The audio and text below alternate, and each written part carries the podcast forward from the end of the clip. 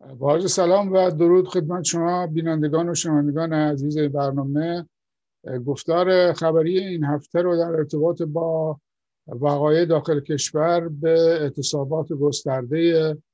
کارکنان صنایع نفت و پتروشیمی اختصاص دادم. حدودا از 29 خرداد ماه در واقع یک روز بعد از انتخابات جمهوری اسلامی در برخی از شرکت ها و پلنت های نفت و پتروشیمی کارگران پیمانکاری یعنی کارگران قراردادی دست به اعتصاب کار زدند و از حضور در محل کار خودداری کردند و این در واقع اقدام باعث شد که حدود 700 نفر از کارگران پیمانی رو شرکت نفت یا اون پیمانکاران میانه که اینها رو استخدام کرده بودند اقدام به اخراج این کارگران کردند و باعث شد که یک تظاهرات و اعتصاب سراسری و گسترده تری رو در بر بگیره که الان بیش از 60 سایت عملیاتی شرکت نفت و پتروشیمی ایران رو در خودش فرو کرده و از نهم تیر ماه هم کارکنان رسمی یعنی کارگران رسمی شرکت نفت هم برای حمایت از کارگران پیمانی وارد اعتصاب شدند و به طب این نوع حرکت های گسترده و اعتصابات کارگری گسترده تاثیرات عمده ای در وضعیت تولید و صادرات نفت و پتروشیمی ایران داره. همطور که می‌دونید کشور ما یک کشور کلا وابسته به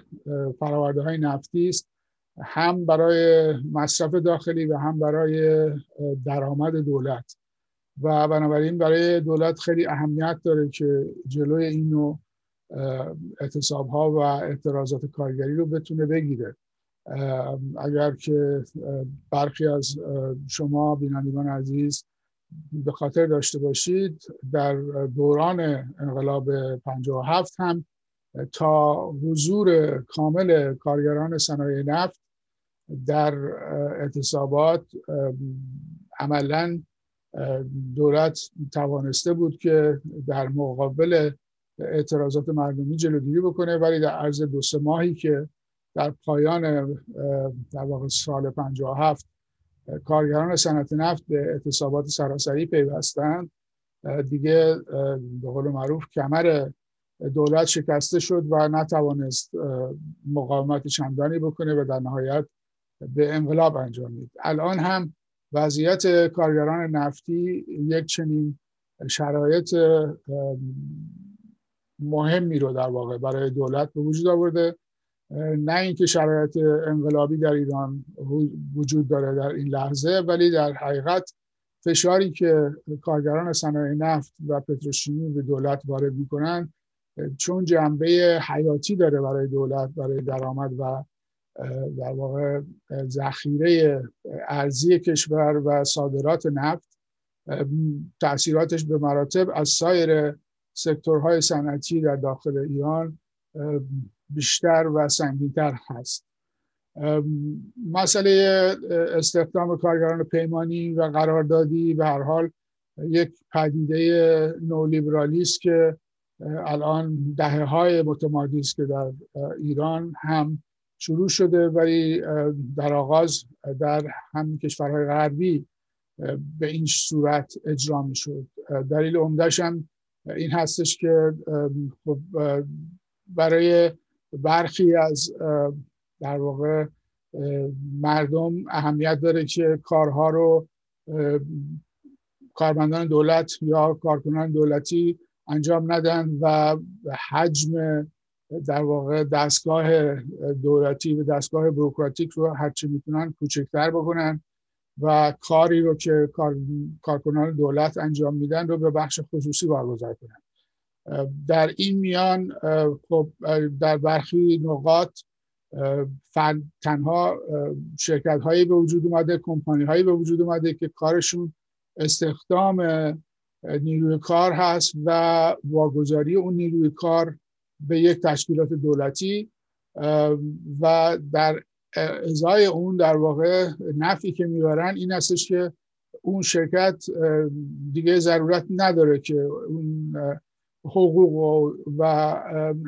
در واقع social security یا اون امکانات تأمینی رو که طبق قانون دولت باید برآورده بکنه برای کارکنانش این شرکت های خصوصی نیازی به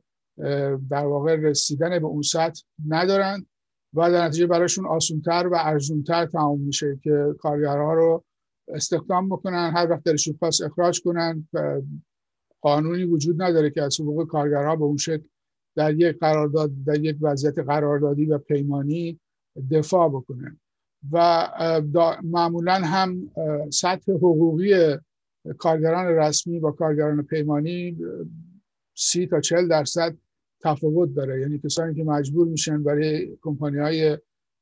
در واقع واسطه کار بکنن که فقط نیروی انسانی رو به کارگاه میاره اینا طبق معمول حقوق کمتری می‌پردازن از مزایای کمتری برخوردارن از مرخصی و بیمه کمتری برخوردار میشن. در حالی که اونایی که به کار به استخدام رسمی دولت در آمدن یک سری حد حقوق بالاتری رو طبق قانون باید تأمین بکنن. به همین دلیل هم هستش که در بسیاری از کشورها از جمله ایران با فشارهای میشه گفت بانک جهانی و فشارهایی که اصولا اقتصاد نولیبرالی به اون کشورها وارد می‌کنه این هیله رو در واقع این تاکتیک رو عملی کردن که بسیاری از کارمندان و کارگران رو به جای اینکه مستقیم استخدام می‌کنن از طریق این کمپانی های واسطه استخدام می‌کنن و اون کمپانی ها هم به تب هر وقت دلشون بخواد و یا هر وقت که سطح کار کم بشه یا زیاد بشه اینا رو اخراج می‌کنن بدون اینکه بخوام بهشون حقوق در واقع بازنشستگی بپردازن یا بیمه و سایر مزایای کارگری رو برای اونها تأمین بکنن. حالا این وضعیت باعث شده که یک تفاوت تقریبا سطح درآمد و سطح حقوقی بین کسانی ایجاد بشه که عملا دارن یک کار انجام میدن. یعنی کار مشابه رو اگر تو کارمند دولت باشی حقوق دیگری می‌گیری. اگر کارمند بخش خصوصی باشی حقوق کمتری به پرداخت میشه. و این اختلاف باعث شده است که کارگران پیمانی درخواست افزایش حقوق خودشون رو بکنن درخواست در واقع مرخصی بیشتری بکنن به خاطر اینکه الان اینها برای هر ماه حدودا یک هفته تا ده روز مرخصی دارند با وجود که مثلا در مناطق بسیار گرم جنوب یا بر روی دریا روی سکوهای نفتی کار می‌کنن. ولی تعداد مرخصیشون نسبت به کارگران رسمی بسیار کمتر هست و ساعات بیشتری رو باید کار بکنن در طول روز. به همین دلایل هستش که وضعیت زندگی بسیار اسفباری این کارگران پیمانی دارند به خصوص در سایت های نفتی و پتروشیمی ایران که عمدتا در مناطق نفتخیز و گرمسیر جنوب واقع هست و تعدادشون هم به ناچار روی سکوهای نفتی روی دریا زندگی می‌کنن و دسترسی به هیچ امکاناتی به جز همون امکاناتی که در محل براشون تامین میشه ندارن. در حال این اعتراضات الان به قدری گسترده شده که اولا توجه کلیه اتحادیه ها و سندیکاهای کارگری جهان رو به خودش جلب کرده. پیام های حمایت از طرف سندیکاهای بینالمللی به سمت کارگران صنعت نفت ایران سرازیر هست و از طرف دیگه خود دولت هم به علت اون فشاری که در اثر توقف کار در این کارگاه ها به وجود آمده. از نظر درآمد دولت روبرو هست عکس عمل نشون میده. ولی عکس عمل دولت آقای روحانی در واقع به این شکل بود است که در همین هفته گذشته در جلسه هیئت دولت آقای روحانی قولهایی رو به کارکنان رسمی صنایع نفت داده ولی گفته در مورد کارگران پیمانی ما کاری انجام نمیدیم بلکه وزارت کار و وزارت تعاون باید وارد گفتگو بشه. و این در حال نوعی شوم خالی کردن از روی مسئولیتی است که در در آغاز به وجود آمده. یعنی استخدام اینها به صورت قراردادی و دادن این قراردادها رو قراردادها به کمپانی های خصوصی میانه که عمدتا هم وابسته به نزدیکان دستگاه حکومتی هستند و اینها کسانی هستند که از کار این کارگران پیمانی در واقع درآمد به دست میارن. و این فشاری که در حال الان به وجود آمده باعث شده که اولا گسترش مسئله بالا بگیره و به خصوص با این نکته که دولت جدیدی در عرض یک ماه به سر کار خواهد آمد در ایران براشون بسیار مشکل خواهد بود اگر که واقعا با یک اعتصاب سراسری نفت روبرو بشن که نمی‌تونن دیگه بعد کنترلش کنن. اعتصاب هم معمولا وقتی که شروع میشه میشه گفت که طول بیشتری داره بیشتر طول می‌کشه تا بخواد که چنین اعتصاب گسترده سراسر کشور رو در بر بگیره. ولی الان همطور که عرض کردم بیشتر از صد کارگاه نفت و پتروشیمی در اعتصاب هستند. این کارگاه ها در اکثر نقاط ایران از آذربایجان آذربایجان غربی تا کرمانشاهان خوزستان و استان هرمزگان و بوشهر و در تمام مناطق درونی کشور در سواحل خلیج فارس. همه سایت هایی است که یا برای صدور نفت مورد استفاده قرار می‌گیره یا سایت های اکتشاف نفت هست و در واقع استخراج فرورده های نفتی و بعد در پالایشگاه مختلف که در خود پالایشگاه تهران هم این اعتصاب شروع شده از روز نهم تیر و بخشی از در واقع پالایشگاه که مصرف عمده شهر تهران رو تامین می‌کنه با این اعتصاب در واقع یک یک خطری در واقع دولت روبرو شده که مجبور هست هر چه زودتر در مقابلش عکس عمل نشون بده و ولی در این حال این خبرها در واقع از همون جا شروع شده که کارگرها به وسیله شبکه های اجتماعی و به وسایل در واقع ارتباطی که الان براشون وجود داره بلافاصله اخبارشون رو در سراسر دنیا منتشر می‌کنن. و تعداد زیادی در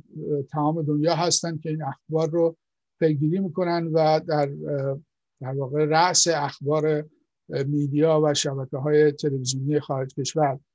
قرار داره. در داخل طبق اطلاعاتی که من دارم این اخبار منتشر نمیشه از طرف صدا و سیمای جمهوری اسلامی به تب و به همین دلیل هم در واقع برخی از خبرگزاری خارجی این امکان رو دارند که از این وسیله استفاده بکنن برای تزدیر و سایر مقاصدی که دارن در ارتباط با وضعیت سیاسی داخل ایران. و در نتیجه باید منتظر بود و دید که واقعا آیا دولت امکان پاسخ دادن به این درخواست ها رو داره و به چه شکلی و به چه سرعتی می‌تونه این رو جمع بکنه و پاسخ بده و در غیر این صورت با اعتصاب سراسری کل صنعت نفت روبرو خواهد شد که می‌تواند صدمات پایان ناپذیری برای دولت داشته باشه